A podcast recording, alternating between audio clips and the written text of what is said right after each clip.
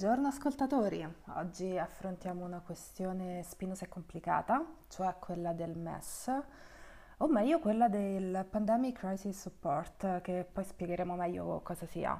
Eh, innanzitutto un piccolo chiarimento, non mi avventurerò qui nei dettagli finanziari della questione, anche perché ci sono fior fior di economisti più esperti di me che hanno speso fiumi di parole sulla questione e anche perché non è esattamente il mio ambito.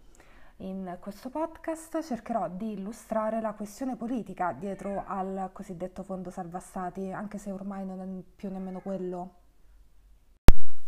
Allora, prima di continuare una precisazione, quello che sentite di sottofondo è il mio gatto e per questo mi dispiace non posso farci proprio nulla perché sono a casa mia e il mio gatto abita qui con me. Tornando all'argomento del podcast, allora facciamo chiarezza innanzitutto su un punto fondamentale che secondo me è il più urgente da chiarire. Il prestito di 36 miliardi da spendere per la sanità di cui tanto si è discusso la scorsa primavera durante la, eh, diciamo, il primo impatto della pandemia di Covid è il MES quasi nel senso che il meccanismo europeo di stabilità non è il prestito di per sé, ma l'istituto con sede in Lussemburgo, istituito appunto nel 2012 a seguito di un trattato intergovernativo tra paesi con la stessa moneta, l'euro. Quindi non fa capo proprio all'Unione Europea perché appunto riguarda gli stati nazionali e non l'Unione Europea nel suo insieme. Dunque, lo scorso maggio eh, i ministri delle finanze UE, che è il cosiddetto Eurogruppo, ha deciso di utilizzare parte dei 703 miliardi a disposizione del fondo per aprire una linea di credito alternativa a, già, a quelle già previste dal MES, per intenderci quelle utilizzate dalla Grecia durante la crisi finanziaria. Il punto era fornire agli stati europei travolta dall'ondata Covid il cash, come si suol dire, immediato, mm, pochi maledetti e subito, per puntellare i sistemi sanitari nazionali che abbiamo visto in seria difficoltà. Questa linea di credito è appunto il Pandemic Crisis Support. Allora, entriamo nel dettaglio. Come ci informa l'ottima pagella politica, che tra l'altro vi consiglio caldamente perché fa un ottimo lavoro di eh, fact-checking sulle dichiarazioni dei politici, fino alla fine del 2022 gli stati membri del MES, che sono quelli, mm, gli stati membri dell'area euro, potranno chiedere un prestito fino al 2% del loro PIL del 2019 da utilizzare in spese sanitarie dirette e indirette legate all'emergenza coronavirus, che saranno monitorate dalla Commissione UE. Per l'Italia stiamo parlando di una cifra massima tra i 35 e i 36 miliardi di euro, che se non sbaglio sono circa un terzo, un quarto della spesa sanitaria eh, nazionale annua per la sanità non è tantissimo, non è nemmeno pochissimo, anche visto soprattutto ehm, che la situazione degli ospedali e della sanità in generale è abbastanza eh, grave, soprattutto anche adesso, e che eh, 36 miliardi da spendere per la sanità si fanno la differenza. Ad oggi il vincolo della spesa a misure legate alla sanità è eh, l'unica condizione per accedere al Pandemic Crisis Support. Significa che questo prestito viene erogato solo ed esclusivamente eh, per spese legate alla sanità. Qui sorge la prima obiezione per i, i detrattori eh, di questa linea di credito, che viene identificata generalmente come MES, ma come abbiamo visto è un po' diversa. Cioè, ehm, la questione è questa. Non sono eh, ancora stati adottati atti giuridicamente vincolanti per eliminare del tutto le possibilità che al prestito del MES poi seguano condizioni, come ad esempio la richiesta di riforme specifiche. Questo è preso sempre da pagella politica.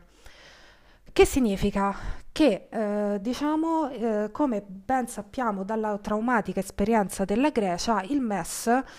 per come è stato inteso finora, eh, presupponeva delle condizionalità della serie noi ti prestiamo eh, soldi, noi stati europei, ma poi tu fai un, uh, delle riforme di ristrutturazione del debito in un'ottica che eh, nel, insomma, dopo la crisi del 2008 era molto indirizzata verso la cosiddetta austerity.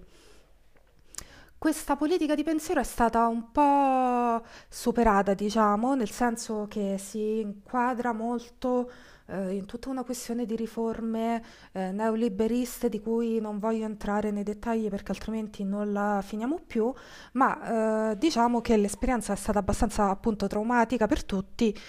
e quindi eh, credo sarà abbastanza difficile da, mm, da ripetere in tempi recenti. Comunque, ehm, non ci sono, non c'è stata una, ehm, non sono stati rivisti i trattati, quindi giuridicamente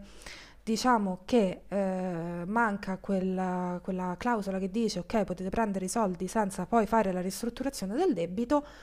ma eh, c'è l'assicurazione politica data da gente che insomma un po' di peso ce l'ha, ovvero sia dai membri del board stesso del meccanismo europeo di stabilità, sia dell'Eurogruppo sia della Commissione europea, con una lettera firmata dal vicepresidente della, co- della Commissione stessa, Dobrovskis, e dal commissario agli affari economici che è l'italiano Paolo Gentiloni. Quindi il trattato alla base del prestito MES è fumoso e vago ed è vero, ma eh, questa è la realtà di quasi tutti i trattati europei soprattutto, che sono comunque difficili da cambiare da un giorno all'altro, visto che bisogna mettere più o meno d'accordo 27 Stati membri.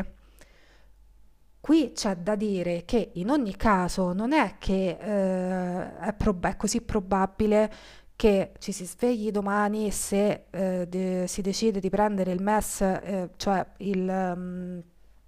il Pandemic Crisis Support e qualcuno poi ti dice no guarda adesso devi fare la ristrutturazione del debito.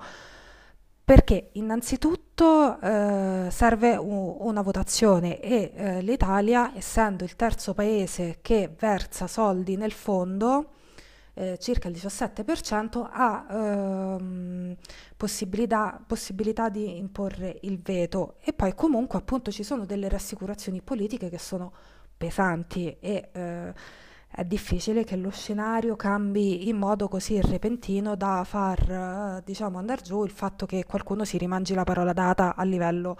eh, di appunto governance europea. Comunque, eh, questa impasse eh, del fatto che eh, è difficile cambiare i trattati la eh, vediamo anche in questi giorni con un'altra trattativa in corso riguardante il MES, su cui magari torniamo dopo. Ma prima volevo affrontare l'altro argomento che viene addotto da parte di chi si oppone al prestito del Pandemic Crisis Support, che forse è il vero nocciolo di, di tutta la questione, ed è lo stigma economico eh, in cui temono di incorrere gli stati che chiedono il prestito e forse è il motivo per cui nessuno l'ha ancora fatto, nonostante i termini siano molto convenienti, con tassi di interesse più bassi rispetto a quelli che fornirebbero i mercati se andassimo a chiedere lì il prestito. Per farvi capire quanto sia conveniente, vi dico che il risparmio calcolato per l'Italia è di 5 miliardi di eh, euro di tassi di interesse, che sono, si parla di circa 300-500 milioni di euro risparmiati l'anno.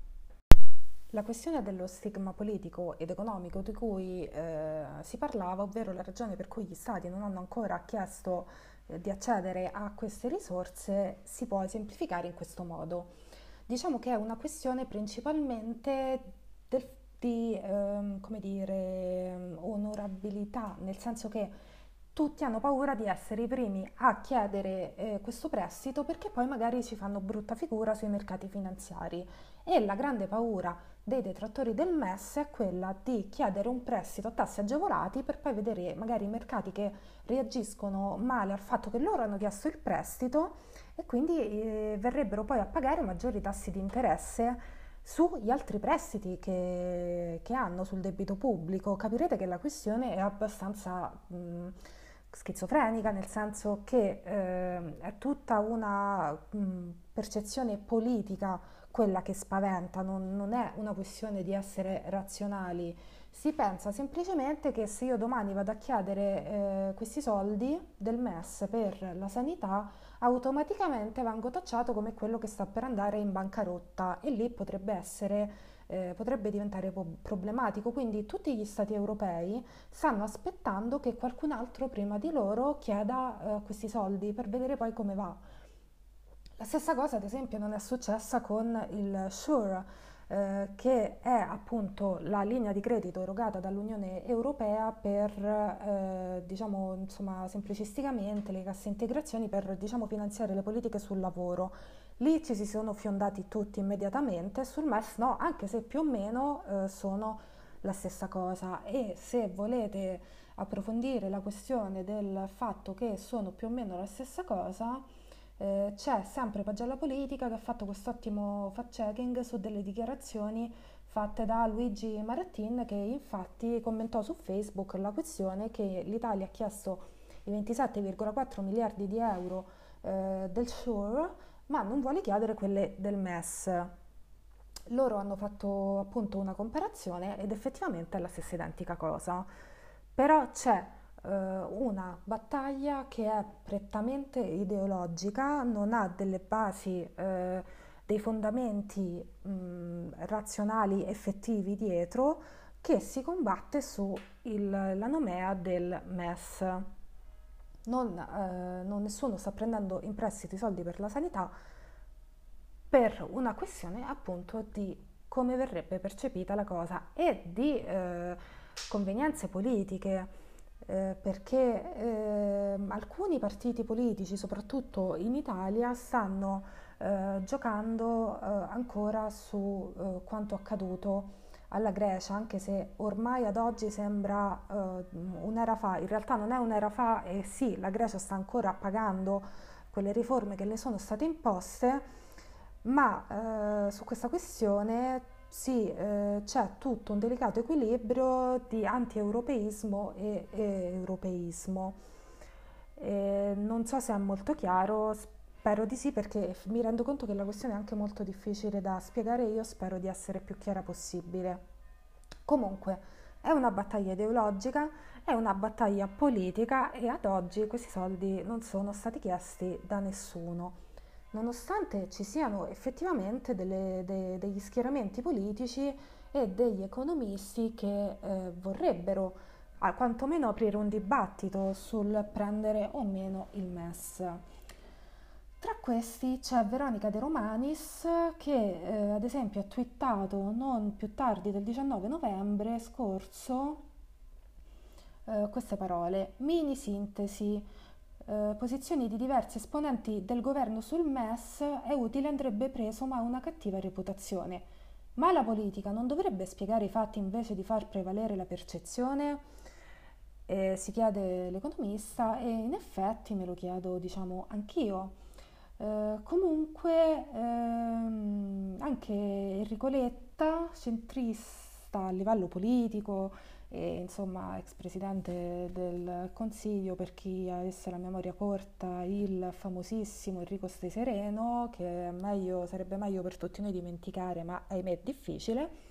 Anche lui il 15 novembre ha twittato fondi MES sanità si sarebbero potuti usare a mio avviso, ma stati e opinioni pubbliche non si fidano. Prenderne atto e riformare radicalmente il tutto trasferendo quei 400 miliardi alla Commissione che li può usare bene contro la recessione.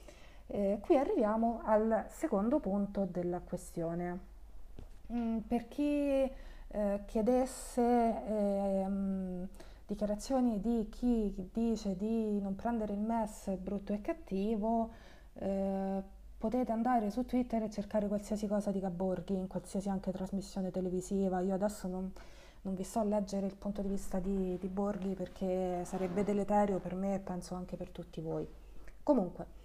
Tornando alla questione sollevata da Letta, si apre tutto un altro scenario che ha molto più a che fare con il MES vero e proprio, ovvero quello che ha mandato a zampe per l'aria per tanto tempo la Grecia.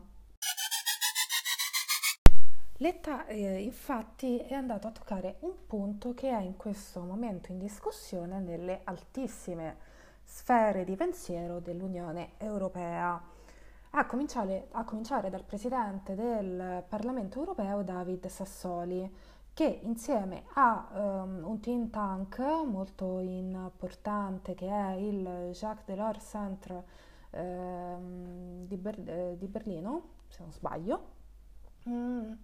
ha uh, proposto una revisione uh, completa del, di tutta l'istituzione del MES, cioè Cosa, cosa ci dicono? Che il MES, il meccanismo europeo di stabilità come strumento a disposizione, insomma, per gli stati è politicamente impraticabile in ogni sua forma. Cioè, così eh, marchiato irrimediabilmente dal marchio, dal marchio dell'infamia che nessuno Stato vorrebbe mai essere associato al MES. Quindi la soluzione non è uh, aprire altre linee di credito che abbiamo visto, poi comunque nessuno vuole, anche se insomma sono ragionevolissime, quantomeno ci si può pensare su, ma uh, scardinare tutto completamente ehm, questo meccanismo e diciamo rifondarlo. Allora, forse non vi ricorderete, ma esattamente poco prima che eh, scoppiasse tutto il, eh, il, casino coronavirus, in Europa c'era un accesissimo, accesissimo dibattito su, eh, sul MES, sulla riforma del MES. Non vorrei stare qui adesso a... Ehm, eh, come posso dire, rimangare i vecchi tempi, diciamo solamente che ehm, cioè, c'era una fortissima contrapposizione tra i falchi eh, le colombe, quindi ovvero tra il nord Europa e il sud Europa, su eh, cosa farne esattamente del, eh, del MES e eh, cosa farlo diventare, se ne discuteva dal 2018 più o meno, insomma. Ehm, anche all'interno della politica italiana, insomma, c'era questo aspro dibattito che poi è andato comunque nel dimenticatoio, ma che adesso sta tornando sotto altra forma, proprio per, perché gli stati europei hanno obiettivamente bisogno di linee di credito eh, che insomma non, non, non devono spaventare così tanto. Tornando sull'analisi eh, appunto del Jacques Delors Centre, ehm, possiamo, possiamo, vedere, possiamo leggere che ehm, questi, appunto, questi sforzi europei per combattere le ricadute economiche della pandemia hanno dimostrato che il MES come sistema oggi è diventato impraticabile, appunto, non ha svolto alcun ruolo sostanziale e che i prestiti messi a disposizione sono considerati politicamente tossici e non sono mai stati sottoscritti da nessun paese. Quindi è necessario che ehm, appunto la riforma del MES ideata nel mondo prepandemico che presupponeva che la governance della zona euro eh, sarebbe stata un affare intergovernativo per i prossimi decenni, perché ripeto, il MES è una questione tra stati, eh, si evolva e si chiede la cosa più importante, ovvero che ehm, il MES venga portato in seno alla Commissione europea, ovvero che lo gestisca la Commissione europea, non il board formato dagli Stati membri dell'euro. Infatti Sassoli eh, ha dichiarato in un'intervista a Repubblica si gestiscano quei soldi con regole comunitarie e si utilizzino subito.